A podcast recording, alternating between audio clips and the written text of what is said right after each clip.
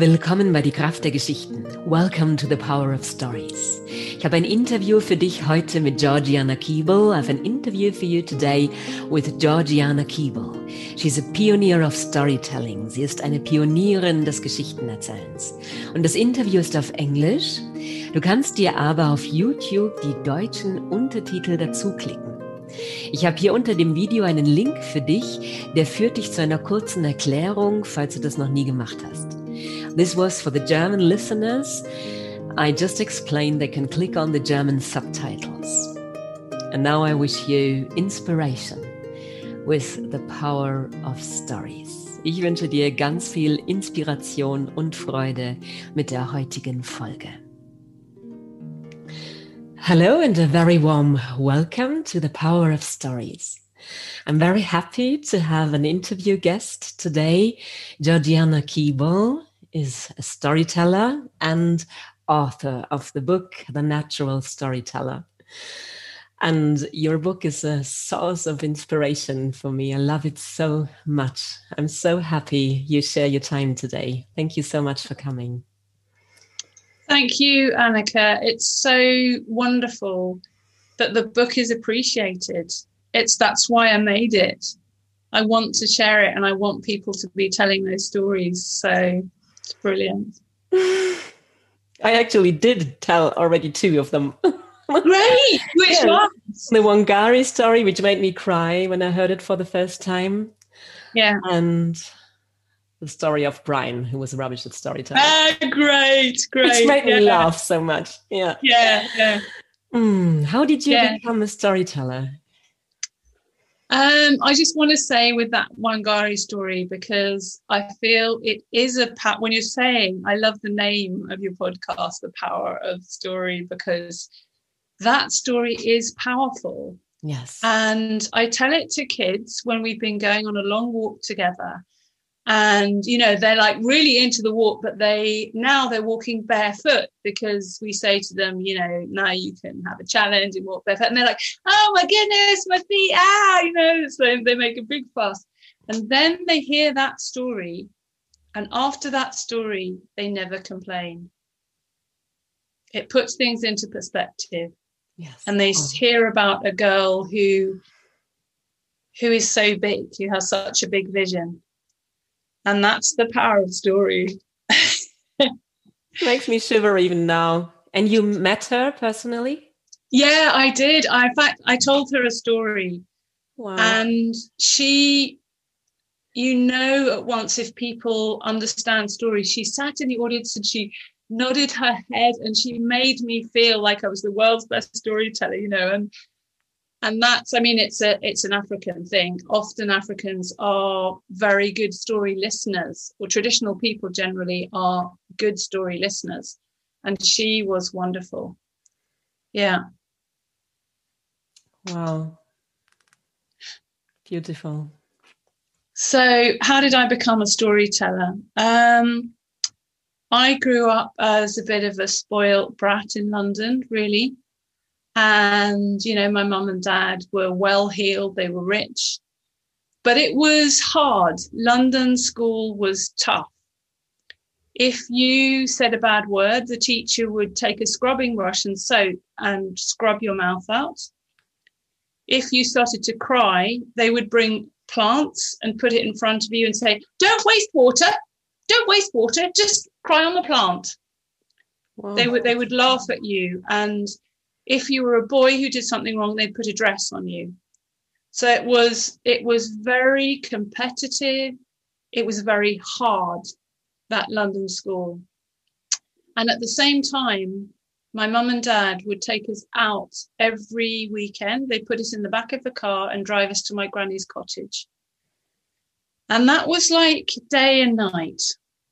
There it was playing, it was freedom, it was connection. And in that place, all that fear, somehow it wasn't there. And I felt I could climb trees, I was brave, I felt the meaning in the life, and I loved to play and play and play. And my mum told us stories. And she she'd been a teacher and she told us all kinds of stories stories from the Bible, stories from Ireland, stories from Tibet. And I never remember her. She's here right now. I've come to visit her. She's 97 years old now. But I never remember her telling me the stories. But the stories went in and they stayed. And they became, you know, it's like a little treasure that you've got that nobody can take away. And many of the stories that I still t- tell today, I got them from my mum. But you know how it is when you're growing up, you don't, you just think, well, that's normal. You know, mum tells stories. And I didn't think about the fact that nobody else that I knew in London, their mums didn't tell them stories.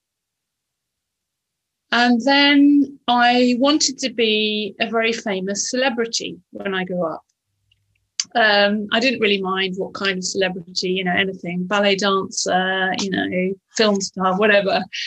But the problem was, I was terrified of standing up in front of people. You can imagine going to that kind of school, you know, standing up in the class was horrific. Just, you know, in front of 42 kids I had in my class. Um, and so I just thought, well, when I'm grown up, everything is going to change, you know, and I'll just be able to do it. And so then I left school and I didn't get into drama school. And then I finally got into drama school, got into the theatre, but I was still like, I had terrible stage fright. I really, I mean, I could do it and I, I could do it well at times, but this stage fright was horrible. And I also felt like when you're in the theatre and the darkness is there, you don't know if it's working or not, you know? You could, everyone could be asleep or, you know, they could have gone, you don't know. Um, and I also felt like the roles that I got, the female roles were just stupid, a lot of them. You know, I didn't like the material. So then a friend of mine, um, who's a very well known storyteller, uh, generally in the UK and elsewhere, Ben Haggarty, he said to me one day, let's be storytellers. And I hadn't really thought of that before, you know, okay, what's that? Because nobody else was doing it. This is like back in the dark ages, like 1981 or something. Um, and so, but he was very visionary. So I thought, okay, let's give it a try. And we'd actually, we'd done it when we were kids together because we were friends when we were growing up. And then we went to Sadler's Wells and we did this show and during that show, I understood oh my goodness, I'm going to do this for the rest of my life. Because here, all my problems have disappeared. I can see my audience. I know if they're interested. They're with me. We're doing this together. I also didn't get frightened because the story that I wanted to tell was so much more important than me as, you know, who, you know, do you look pretty or whatever it is. That was not important. I wanted to, I had to share that fantastic story with them. And what was the third thing? Well, yeah, it's the material. Mm-hmm. You can choose the material. You don't have to tell a lot of rubbish. You can actually tell them something that you feel driven to tell. So that's how I became a storyteller. Oh, that's a powerful story as well. wow. And now in the book, you have lots of nature stories and woods, trees, birds, water. And this is probably your favorite material, I assume? Totally. That is my material. I feel like we humans have tragically shut ourselves off. We've made these boxes that we shut ourselves in and we shut our children into boxes and and so we become disconnected. And it's not our fault, you know, we're we're shut off. But these stories can give children a window, it can give them a little way out and an opening because they know they're born with that knowledge. We all are. But we have to meet it. So I believe that we are born both with a love of nature. There's something called biophilia, which is, you know, a scientific term. which means our love of nature. And I believe that we're also born with what I call storyphilia, and that means that we recognize stories. Mm-hmm. Because so, so often I've told stories to children that have never heard a live storyteller before, and they're, yes, that's it. Just tell me another one. You know, they at once, they it's like they recognize it. That's true. Yeah. And you said you would share one of your stories with me and the audience. This would be fantastic. Okay, okay. well, it's always difficult to know what story to share, but um, I like to share a story which is in Norway. I mean, any story can travel, but this story is about the tuntre, as we call it in Norwegian. I don't know, do you have that in Germany? It's like this the tree which is in your farm or near your house, and the whole you don't recognize it. It's like it's your family. It's part of your family. It's a tree. Okay. And yet, like if it's Christmas time, you'll take the rice porridge and you'll give it to the tree. You might pour some beer under the tree. It's you know it's a living member of your family and um, it's very been very strong in the Nordic countries, but you find it all over the world actually with traditional people that they have maybe more than one special tree, and sometimes they even carve like the names of important people or dates into the tree, and yeah. So this is about the tuntre. And it's about a mum and dad and their child. And they had a magnificent tree in the center of their farm. It was huge. It seemed to reach up into the heavens. And yet they weren't rich. They were a poor little family. They had a poor little farm. They call it husmann in Norway. It means that you're not really a farmer. You often don't really own your own land, but you're allowed to stay there. And this little family, although they were poor, they were living on the edge of what you can survive on. They just had one cow and they had two sheep and three chickens. They had just about enough to eat, enough berries out there and enough potatoes that they could grow. And yet they were contented. And every year turned for them like a great wheel and it was always the same, and yet it was always new. And they worked together and they sang together and they played together. There was just one trouble that they had, and that was their neighbors. The neighbors of this family were rich, had everything that money could buy, except for that contentment and perhaps for that reason, they hated the little family. Well, one day the boy came in, as he did every evening, as I do now on my farm, because I don't have water in my house. And he came with two buckets of clean, clear, shining water from his well and put them on the ground, as he always did. But on this day, he could see in the faces of his father and mother that something was terribly wrong. And they said, Our child, we've been to see the wise woman, and she has told us that death is not far off from us. But don't be frightened, our child, because the there, the big tree that's growing out there in the farmyard, it will take care of you, whatever happens. Well, it happened like the mother and father said. They became pale and thin and sick unto death. And one day they went out into the forest and they didn't come back. And the boy lay down on his earth floor and his tears mixed into the mud. And suddenly he remembered what they'd said you can probably remember it too. They'd said that the tree would look after him. He thought, that's just so stupid. I mean, how could a tree look after a boy? And yet he knew that his mother and father had never lied to him. So he went outside and he sat under the great tree.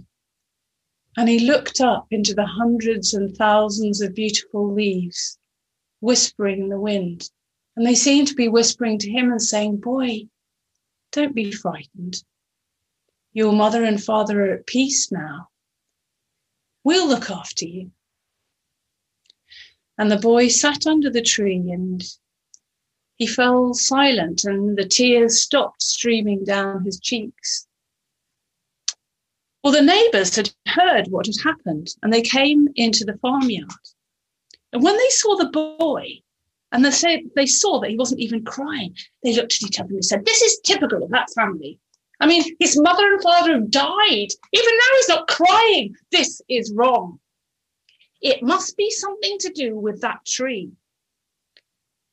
And they fetched their ladders and they fetched their saws and they sawed down the branches of the tunes there and they came crashing to the ground. And when the boy saw the tree being destroyed, as if its beautiful hair was falling down onto the ground, he fell against it, crying. But as luck would have it, he fell against the trunk of the tree. And from inside the trunk, he heard a voice saying, Boy, I'm the trunk of the tree. I've been living here for hundreds of years, and I've seen many people walk by, and some of them are nasty and mean, like your neighbors, and others are like your mom and dad, filled with kindness and wisdom and sense don't worry about those neighbors. I'll look after you. And so the boy fell silent and stopped crying. When the neighbors saw that, they were so angry. They said, This boy has no mother and no father. His tree has no branches, and still he's not even crying. This is wrong. Oh, such contentment, horrible, terrible. It must be the trunk of the tree and they fetched their axes and they chopped down the great trunk of the tree. And it fell down to the ground with a mighty crash. When the boy saw that, he fell beside it weeping. But as luck would have it, his ear fell on the roots of the tree. And the roots from deep under the ground said, Boy, we're the roots of the tree. He knows things that you human beings have never even dreamt about. Don't worry, we'll take care of you. And so the boy rolled over and looked up into the blue sky and stopped crying. And the neighbors were so furing, fumingly furious. They were purple, they were red, they were steaming. They said, This boy has no mother, no father. His tree has no branches, no trunk, and still he's not even crying. Ha! must be the roots of the tree. I know what we'll do. We'll dig up the roots. And they fetched their spades. They fetched their pickaxes and they dug up the roots of the tree. Now, you know the roots of the tree, they stretch far and wide. And it was a big job. But they worked until the sweat was pouring down their backs. And then they assembled all the roots of the tree together and they set fire to it. And the tongues of fire were licking around the roots and burning them. And the boy was standing in the smoke with the tears pouring down his face, thinking, Why can't they leave me in my tree alone? But just then he saw something. He saw some sparks shooting up from the fire. And the sparks and the ashes called down to him and said, Boy, we are the ashes of the tree. We will take care of you. Follow us. And so the boy stopped crying and he followed the ashes as they danced in the wind. And as he ran after them, the neighbors, the anger burning inside them burnt ever more strongly. And they began to run after him and the boy ran, and the neighbors ran, and the neighbors ran, and the boy ran through a day and a night. And the next day they came to the great lake of Mjøsa. And there by the lake was a cliff And the neighbors were so filled with anger, they ran off the edge of the cliff and disappeared into the water.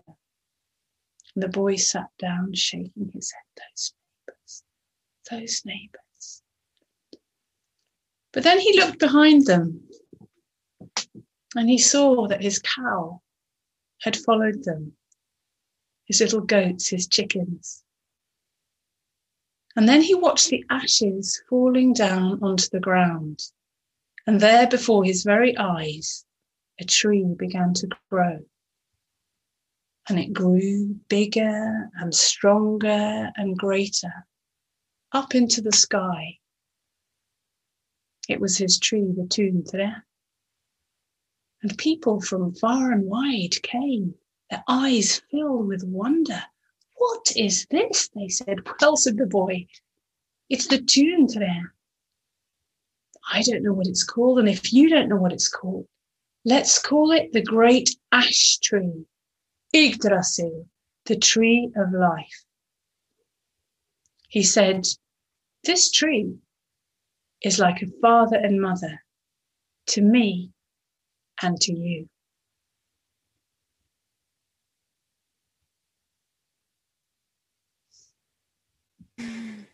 Wow. Thank you so much. Hmm.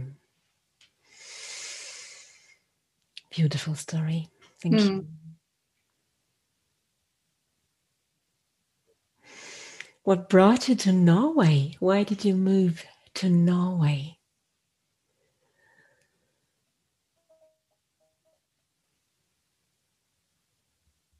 Oh, it's frozen. One moment.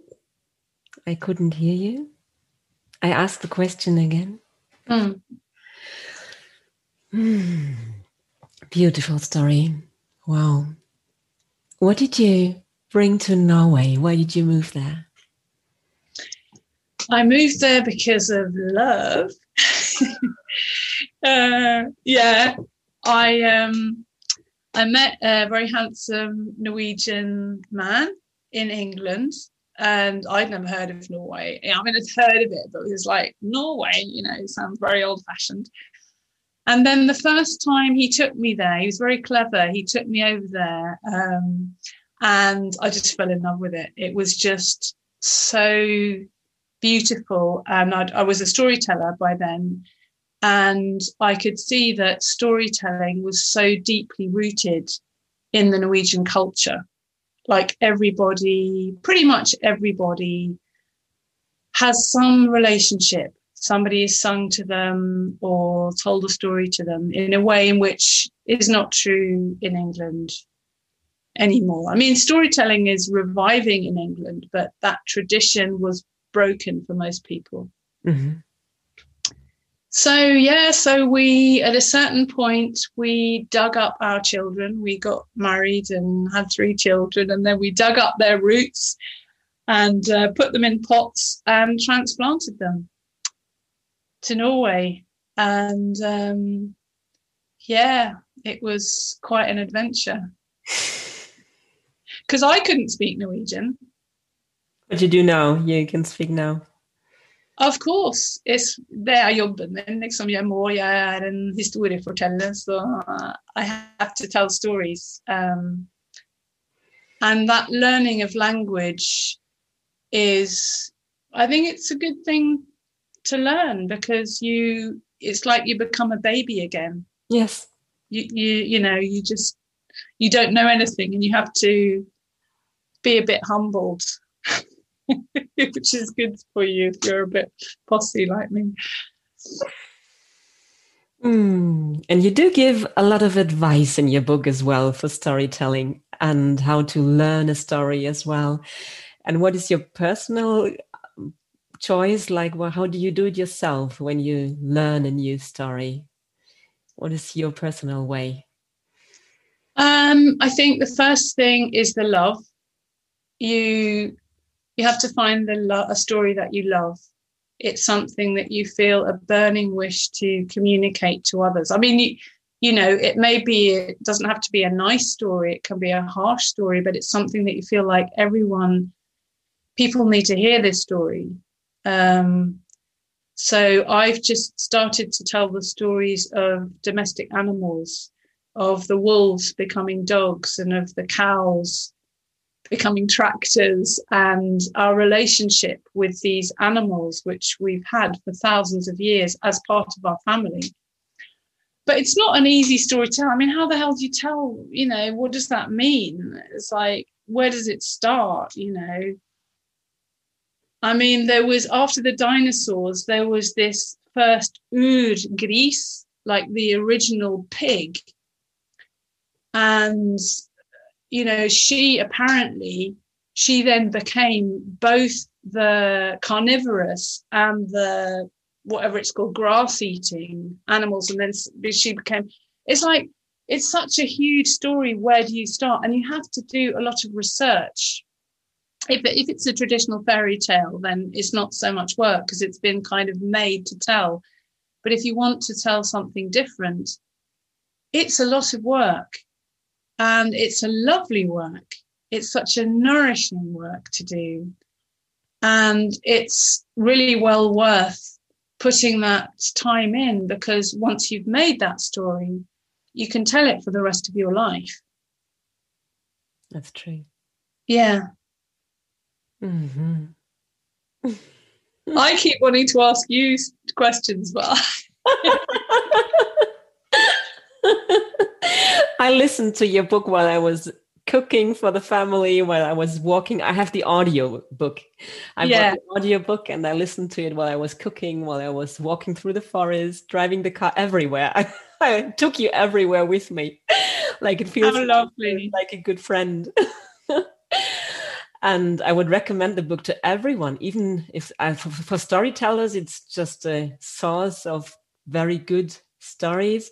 And I what I like very much about it is that you made them your own. Like I knew some of the stories already, hmm. but I loved to listen to your version of it and to your own inspiration that you put to the story that you added.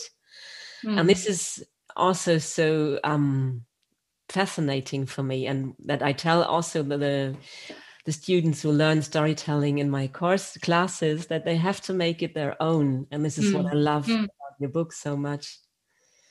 Yeah exactly. It's to make it your own. It's your voice. You're the only one who has that voice.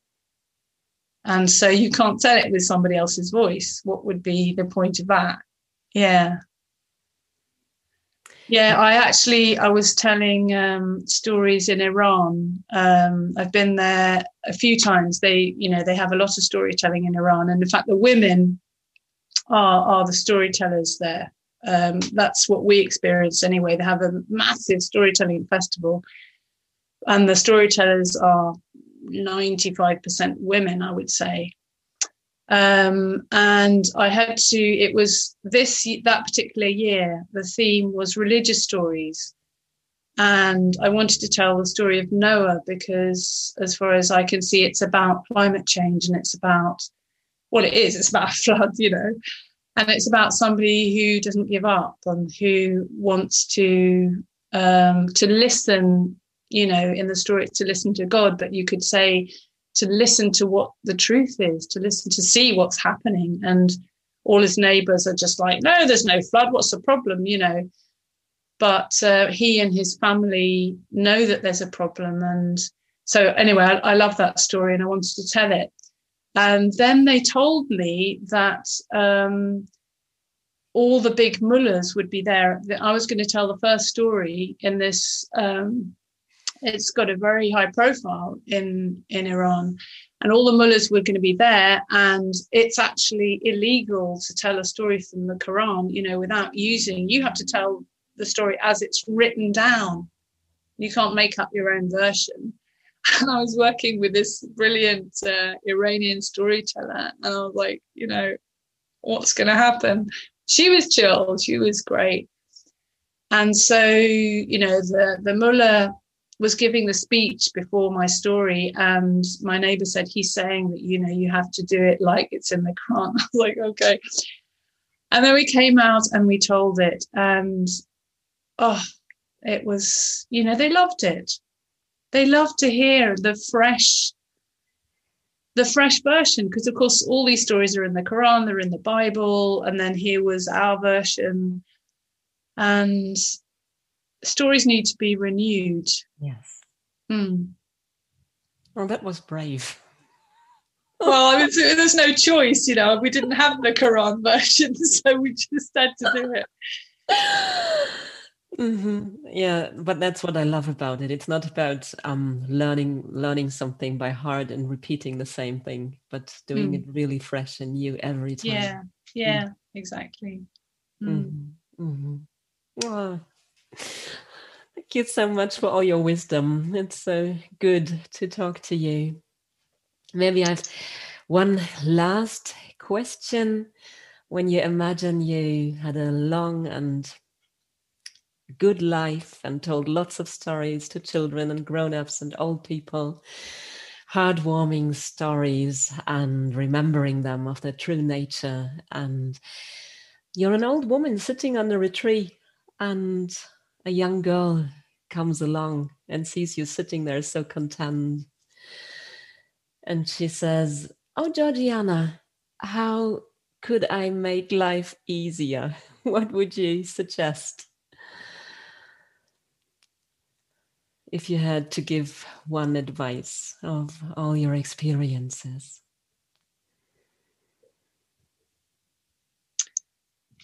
I think that um, there's a universe inside us. You know, there's a an incredibly beautiful world and an ugly world outside us. And there is a whole universe inside us and um, because we don't use our bodies so much in this time, we we don't always feel it. Um, we don't always listen to it, but um, the answers are inside us, and um,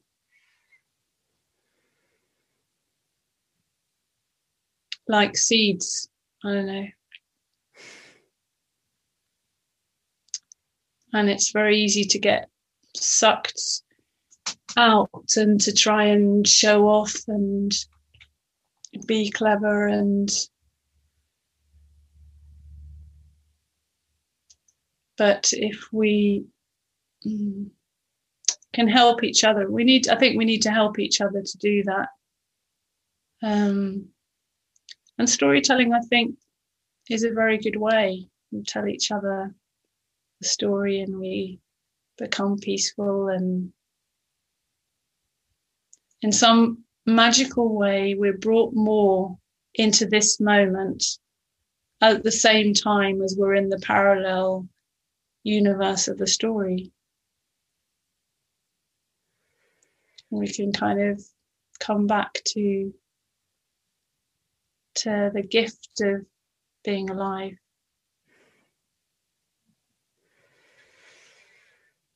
Thank you.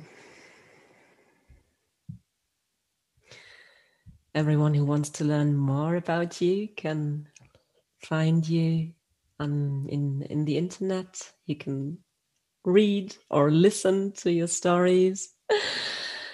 And yeah. That's it. Thank you. Thank you. Thank you so much. Thank you, Annika. It's been really nice being here and you're such a great listener, which is, you know, one of the key things to being a great storyteller. It's being a great listener. And you are. Thank you, Georgiana. Bye bye. Bye. Ja, das war's für heute. Wenn du jetzt auch Lust bekommen hast, das Geschichten erzählen zu lernen, kannst du dich jetzt schon anmelden für meinen Storytelling Online-Kurs. Authentisch, kraftvoll und frei sprechen. Wir starten wieder am 17. September. Und ein Wochenende später, vom 24. bis 26. September, findet mein Kurs statt im Landhaus Kennerknecht bei Oberstaufen. Das ist wunderschön dort, ganz wunderschön auch in der Landschaft hier mitten im Allgäu. Und wir werden von Freitagabend bis Sonntagmittag eintauchen in die Welt der Geschichten. Ich freue mich sehr darauf. Es gibt noch ein paar freie Plätze. Kannst du dich jetzt gleich anmelden, wenn du dabei sein willst. Ja, und der Podcast Die Kraft der Geschichten, der geht vom 1. August bis 17. September in die Sommerpause. Wir nutzen die Ferien für Inspiration, für kreative Schöpfungsprozesse, für Experimente. Und du kannst dich dann wieder auf die nächste Folge freuen am 17. September. Lass es dir gut gehen, sei von Herzen umarmt, genieß den Sommer. Alles Liebe, deine Annika.